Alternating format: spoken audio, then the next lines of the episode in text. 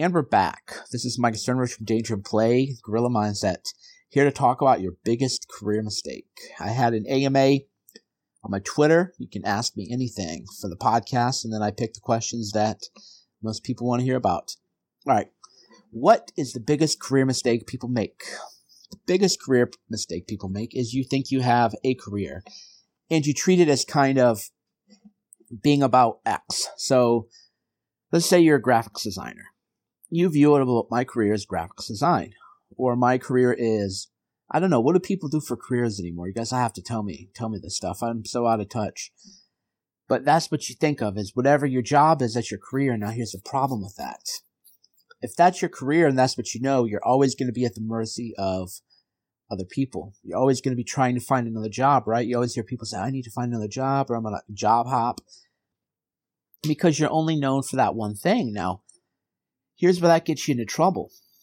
Um, well, I mean, it gets you in trouble because you're always at the mercy of finding a job. And if you're always trying to find a job, you don't run your own business, you're never really going to make the kind of money you could make working on your own. But let's say you're, you're great at graphics design. You know, I really could use a graphics designer. Well, people are always telling me, Hey, Mike, I want to do work with you. I want to, I want to work for you. And I'm like, all right, you know, show me your portfolio.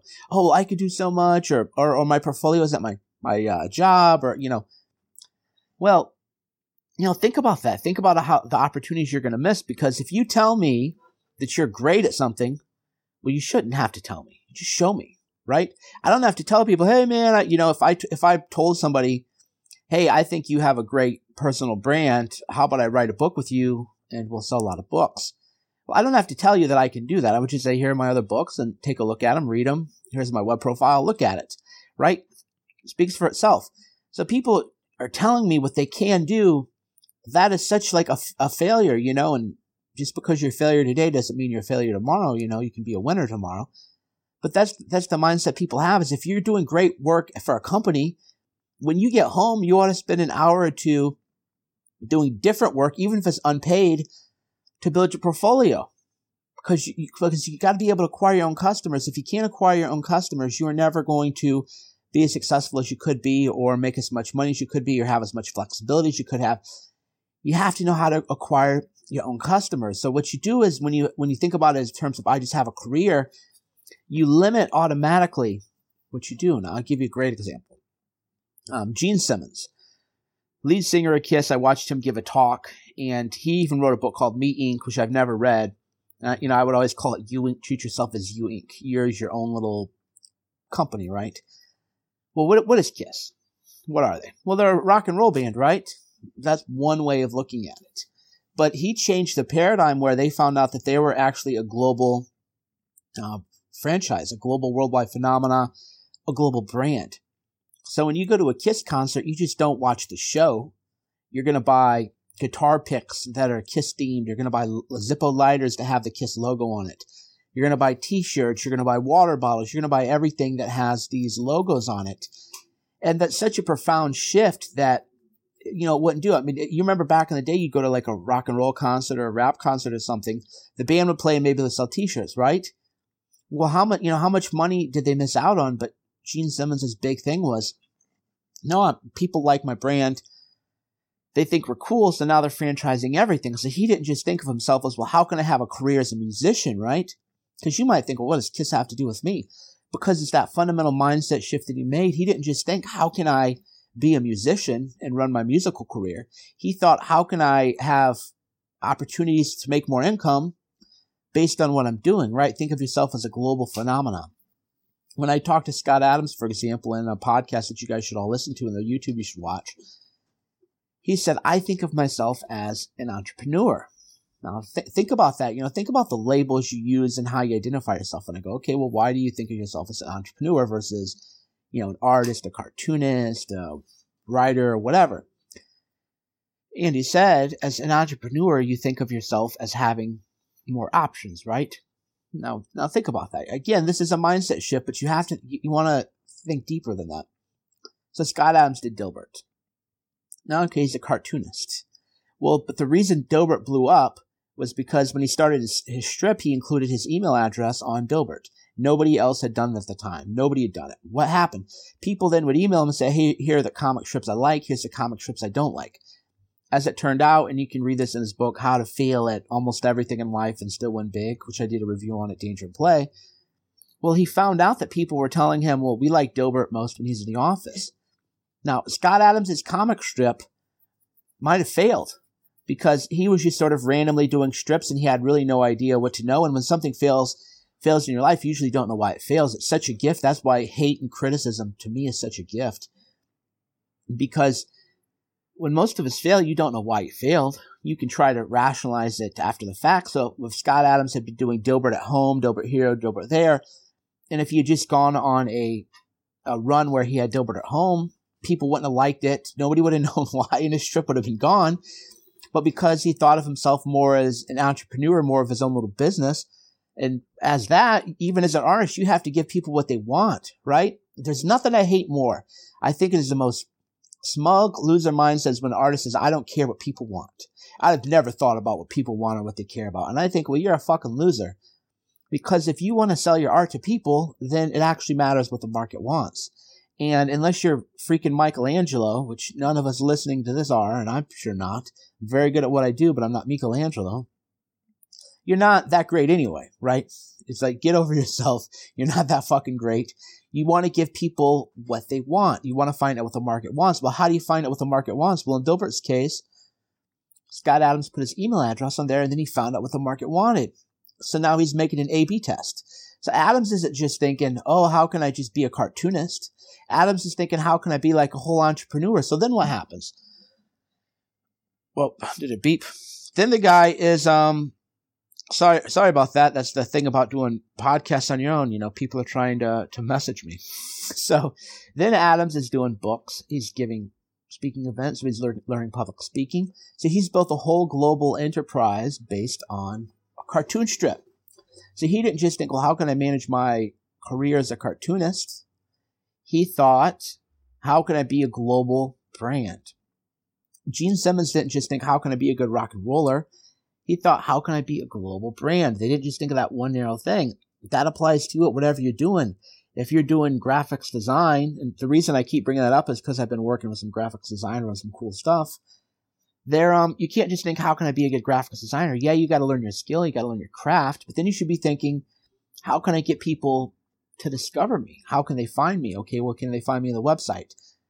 Do I have a portfolio that I can show people? Do I have actual work that I've done for, that I've done? And a lot of times, again, that means you're free. Like Danger and Play, I wrote for free before I made a dollar. I wrote for free on the internet for years before I made any money because I didn't know how to do it. But when you're writing, you're writing more and more, then that's how people find you, right? That's how I acquire customers. You know, readers are customers for a writer. Ultimately, people buy my books or they don't. People you know, click on my affiliate links so they don't. They find me credible and buy products that I recommend or they don't. So I'm just not thinking, how can I be a writer? I'm thinking, how can I be a global worldwide brand as a writer, as a mindset guy? See, see the difference? So I could just say, how can I manage my writing career? Or I could say, how can I build a global brand, which I've done clearly, right? Nobody can, I don't have to tell I don't have to say, guys, you really need to, you know, guys, girls, men, women, children, listen on in. I'm really good at this stuff. I don't have to tell you that. just go, just go look and you'll see, oh shit, this guy's everywhere. You know, friends of mine like mention him or they mention Gorilla Minds or they mention his controversial stuff or his edgier stuff or his journalism. Okay, he's got the big social media profile. He's got books. He's got, eh, you know, pod, the podcast. He's got everything. So I've made myself a global worldwide brand because I didn't just think of myself as, well, how can I have a career as a writer? I thought as, how can I be a global worldwide brand? The same is true as if you want to be, you know, CEO of a company. Well, CEO of a company, you're become, you have to become, you have to have a personal brand, right? You're more than just good at your job. You have to be then good at management. You have to be good at schmoozing. You have to be good at political alliances. You have to be good at spotting trends. You have to become good at recognizing opportunities and seizing opportunities when they come right? See how much there is to it? I mean, life really, you know, life really is complicated, which, you know, I happen to like just because I get bored easily and life is so complicated that now you can't get bored. If anything, you get overwhelmed. But you don't have to think, you know, for yourself, how can it be a global worldwide brand? But you can think, well, I'm good at X. How can I get good at these other things? And that's again where You know, Scott Adams calls it the talent stack. Charles Munger calls it the mental model. I always call it cross training. A lot of times you, you'll realize people who key in on reality, we, we talk about the same things, we just use different concepts and we all kind of discover it independently. So if your career, you ought to be sales and marketing. Why? Well, because you have to sell yourself to your boss, you have to sell yourself to clients. And then if you want to acquire your own customers, you have to sell yourself to them. So you can never go, whatever your career is, I don't care if you're an artist, you know, artist is a good example because again, artists think they're too above it. I'm an artist. I'm above the free market. Well, that's why you're broke. You know, that's why you're a loser. That's why you're crying that the world doesn't understand you because you don't understand sales and marketing. Like if you're an artist, the internet is so big that you should be able to make a living because even there are p- enough people in the world who are going to love your art, whatever your art is. But if you don't know sales and marketing, how are you going to find those people? How are they going to find you? How are you going to know how to price your artwork, right? How do you know how to create hype and demand for your art? You don't know any of that stuff. So whatever your career is, you better be learning sales. You better be learning marketing. You better be learning influence and psychology persuasion, right? You better be learning all that. You better be learning negotiation. Negotiation is how you're going to get more money from your boss, right? How are you going to get uh, something from a client? How you do the pitch? How do you create win-wins? You know, Gerry Spence, how do you argue and win every time? How do you persuade people, right, to do what you want them to do? It's all connected. So you might just think, well, my career is X, but that doesn't mean anything. If your career is X, then you ought to be learning Y and Z on your off hours. You ought to be building your portfolio. You ought to be reading books on, you know, like Getting to Yes, Negotiation, good book. Jeff Walker's Launch, great book. How to Argue and Win Every Time by Gerry Spence, great book. How to Feel Nearly Everything and Still Win Big, and Still Win Big, great book. Um, Me Inc. by Richard or Gene Simmons, which I've never read, but apparently we talk about a lot of the same stuff. Great book, okay? James Altucher, Choose Yourself, great book. You know, we talked to James Altucher in a previous podcast, and you should watch that video interview also. Jobs are gone. You know, your career isn't going to last. You're going to change jobs now seven times at least. For people who are under 30, I believe the number is actually 13. Median wages have not gone up. What does that mean? Median wages mean 50%, right? What are people making as a rule? Hasn't gone up since the 70s or even the 60s. So your wages aren't going to go up. You're not, your wages aren't going to go up, even if they're going up now because you're a young gunner. You're 25. Talk to some people who are 50. Talk, talk to some people in society about how we treat the old in our, in our culture and how we define old. People in America, they think 50 is old. 50 is when you should be wise. And a lot of that is because people who are 50 want to act like 30. So there is a definitely, you know, a chicken and an egg. Does society treat old people badly because we don't respect the old? Or does society treat old people badly because old people want to act like they're young, but you can't compete with young people if you're old, right? What's your comparative advantage? That the podcast I did, you know, the, the rise of the 40 year old bro, where there's all these 40 year old guys with the the caps on. You know, I'm so cool. Look at me. You know, they think they're 25, but they're 25 year old kids are thinking, what the hell? You know, these people are idiots, you know? But if you're 40 and you're actually more wise, then young people actually respect you and admire you more, right? It's another one of those paradoxes of life. So, for example, I'm 38 and probably more people ever in my life think that I'm cool, even though I'm not cool than ever in my life, right? Why? Because I don't try to play like the bro cool guy thing. I'm I'm more about wisdom, sharing a message, sharing a positive message, encouraging people, right? Well, so because of that, I'm actually, and because I don't care about being cool, I'm actually viewed as cool because cool is a social construct. So that's the thing you got to realize is that you might be 25, 30, 35 and your wages are going up. Talk to some people when they're 50 Look around your company if you have a job. How many people are over 50? That should put the fear of God in you. That if you're looking around and you're not seeing people in their 50s, you need to ask yourself then, where are the people who are over 50? Well, you're going to be over 50 one day, and a lot of people listening in here are over 50, and they'll tell you. They'll tell you what happens and how you're treated, even if you're wise and very good at your job. They just, they're thinking about ways to get rid of you. Well, even if you're young and good at your job, because of the global marketplace we live in, the corporations are thinking about ways to get rid of you. James Altucher is a big investor in, in um, temporary um, temporary employees employee companies. That's what Choose Yourself is such a good book. You're um they want to get rid of you if you have a salary. They want people to come in as temps because temp workers don't get money. They don't get paid as much as you. They don't get benefits. They don't get 401ks. So your boss wants to fire you. They want to get rid of you. So you have to be now, because of the way the market's changed, the market is now that you have to be great just to have a good life, which we've never experienced before. It used to be, you know, especially the 50s and 60s and even 70s, if you were good at your job, you would have a job and you had a stable path. If you're good at whatever it is you, do, you're going to have a mediocre life outcome. You might even a bad life outcome. That's why people are like, well, I thought I was good enough. Good, good doesn't work anymore. Being good at your job doesn't work anymore. You have to be good at five different jobs. And if you want to have a good, a good life, you have to become great. I am great at what I do. That isn't me telling you again, just prove me wrong, right? Look at the analytics and stats. And I live a good life or even a very good life, okay? But if I were only good at what I did, I would not be living a good life. I'd be living a mediocre life. I would not be living the life that I live now. So you also have to think in terms of your career as you want to think, how can I aspire to greatness? How can I be great? You know, that's why Donald Trump is on the rise for a lot of people is he's like an aspirational brand. Now, I've been to Trump Tower, and you know, no offense to the Trump supporters listening in, or you know, Trump's people listening in. I, Trump and I have different tastes and different you know visions of life and everything, and that's great. We all have different lives, but it's still aspirational. This is the life he wanted to live, and he created that life. My life is based less on opulence and more on just personal freedom.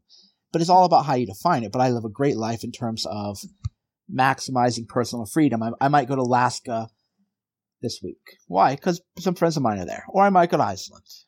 So here I am in New York, living wherever I want to live. And I'm thinking, eh, am I going to go to Iceland or am I going to go to Alaska? Well, that for me is life. But part about living that life is I don't have obligations or of running a company. If I'm Donald Trump running his kind of company, that's why people are like, Mike, why don't you run a big company? Why aren't you CEO of a Fortune 500 company? Well, clearly I could have done that. It's harder to do what I do than it is to, to, to rise in the corporate ladder. But if I did that, I couldn't just say, hey, I think I'm gonna go to Alaska for a week or two and like hang out with some friends and goof off, or maybe I'll go to Iceland. Yeah, you know, really know. Oh, no, don't really know what I'm gonna do. Because that's how I define my life, right? But to live the life that I live, I have to think every day like greatness. It is a Saturday morning and it is noon. What is it? Noon in California. So even though I'm in New York, I keep my clock set to California. You know what I did? I got up, wrote a little bit on Twitter. A lot of people say Twitter isn't work, and my answer to that is okay, then you do on Twitter what I've done. And then you can tell me what work is, right? That's always great when people try to tell me what you do isn't even hard, man. Oh, why don't you why don't you come up with 50 to 100 pithy things every day, including having people angry at you all the time and dealing with the hate and negativity that comes with that? You go do what I do, and you can tell me it's hard, right? So I'm up writing, and doing a podcast right now. Well, Saturday. And how do you define your Saturday? Well, you define it by Friday night. Last night, I wasn't out getting drunk. I wasn't out partying. I wasn't out late, okay? Yesterday, went to the gym, did cardio, did my Wim Hof breathing. I live a very, very intense, focused life because you have to be great to live a good or very good life. You have to work your ass off. You have to learn more, you know, put aside your conception of fair Life is not fair anymore. Even if it ever was fair, I don't know. Is it fair that your boss is trying to get you fired and outsource your job and people want you on welfare and disability and people tell you you're irrelevant and people tell you your life is over at 50? I sure don't think that's very fair or very nice, but that's the reality we live in. Doesn't do any good thinking about what's fair. You have to think about ways that you can be great. Well, being great has multiple components to it. To do what I do and handle the um, the stress associated with it, well, I go to the gym. I have to for the endorphins, for the blood flow in my brain, for the cardio. How can you be a creative writer like I am? People like, Mike, how can I be as creative and productive as you are? Well, how much cardio did you do today? What do you mean cardio? Well, if you don't have blood pumping to your brain, how are you going to be creative? Well, I don't, you know, uh, you know, they don't have an answer. Well, you just, you're not doing, you got to go hard. So every day I go hard. That includes relaxing hard saunas, you know, hit the saunas, get the good deep tissue massages, do intense meditation, do the Wim Hof breathing. Because you have to be great every day. So that's the answer, guys, girls. women, children. If you want to live a good life, you're going to have to be excellent. You're going to have to try to find greatness every day. You don't have a career. You have to think of yourself as your own little corporation, your own little Me Inc., your own little You Inc. And that You Inc. could be a, a, a big thing or a small thing. I consider what I do.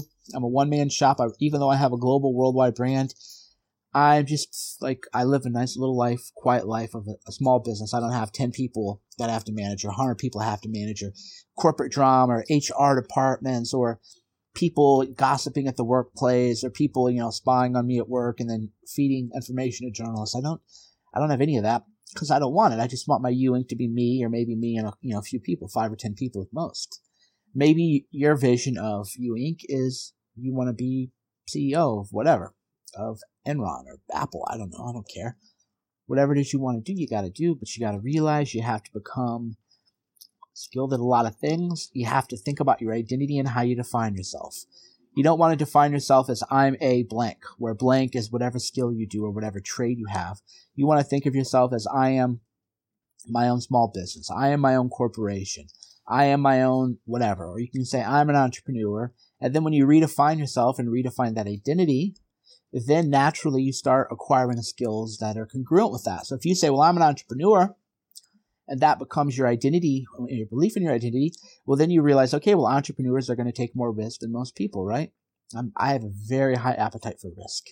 Probably too much of an appetite. I love risk. It just, that's, that's one of the reasons I've been successful online is I just love when I write things and I know that there's just going to be an outrage. I just, I get a rush. It feels good, right? Maybe not for you. Other people have a different, you know, different brain patterns or whatever. But if you think, well, I'm an entrepreneur, then you're thinking, well, I need to take risks. I need to understand cash flow, right? I need to find my own clients and customers because if you're working at a job, you're getting a salary, are you really an entrepreneur? Well, maybe you are. Because if you're trying to increase the company's bottom line and you're trying to find, you're going to hit corporate politics as anybody's worked in a company, but just go with me for the thought experiment if you think of yourself as an entrepreneur, you're going to look at your company and realize, oh, here's how we get clients. Here's what they do. Oh, well, why don't I learn these processes, right? Why don't I go ahead and do that? And then that, it, can become anything. You know, I know women who they just do jewelry now. They want to, um, they do jewelry in their free time. And then they have a website where they sell their jewelry. And they're not trying to become multimillionaire fashion logos. They just think, I, I like doing it and I can make, you know, a few hundred extra bucks a week doing it. What else would I be doing with my free time, right? Which is another important question, is always, what else would you be doing? Right? You'd just be wasting your time watching television or whatever. So why why can't you just do small entrepreneurial work where even if you're only making a few hundred bucks a week, that's money you're making rather than spending money and wasting money and wasting time. So you want to think about that way too. And that is how entrepreneurs think. Entrepreneurs think more in terms of like ROI well, if I do this, right? So if I go out and what people say, quote unquote, have fun, well, if on a Friday night I go out and have fun and I get drunk, then what's the ROI on that? Well, it's negative because I'm going to wake up on Saturday, I'm going to be tired. I won't be doing a podcast like I'm doing now. Every time I do a podcast, I expand my brand. Every time I write, I expand my brand. Every time I do a podcast, I sell books. Every time I write, I sell books. So that's what I'm doing. So the ROI for me of going out is negative because nothing, nothing is going to happen right the next day. My business isn't going to grow. And every day I want my business to grow. I have massive momentum. So that's how entrepreneurs think. Entrepreneurs think in terms of ROI. What's my return on investment? I go out, I get drunk on a Friday. My return on that time spent getting drunk and spending $200 is negative. I've lost that money, I've lost that time, and I've lost that whole next day where I'm not working on my business. I'm not moving forward. I'm not getting momentum in my life. Well, that's how entrepreneurs think. So if you if you just think, well, I'm a career guy, that's not how you think, is it?